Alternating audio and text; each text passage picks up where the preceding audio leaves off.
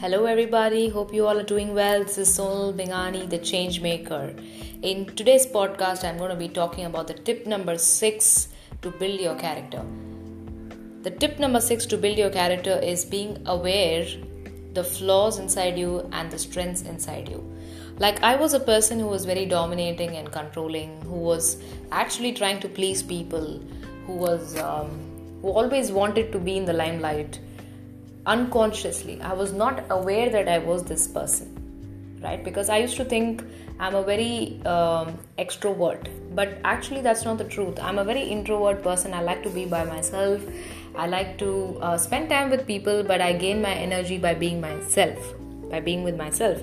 So, uh, you need to know your strengths and weakness, right? You need to know your flaws and your the best qualities inside you. The best qualities inside me i could figure out is i'm a very generous person. I do charity i i give my time i um, always help people because my profession itself is about helping people. And uh, i'm always very uh, loving towards everybody. I don't see the bad in uh, people. Genuinely i only try to see the good.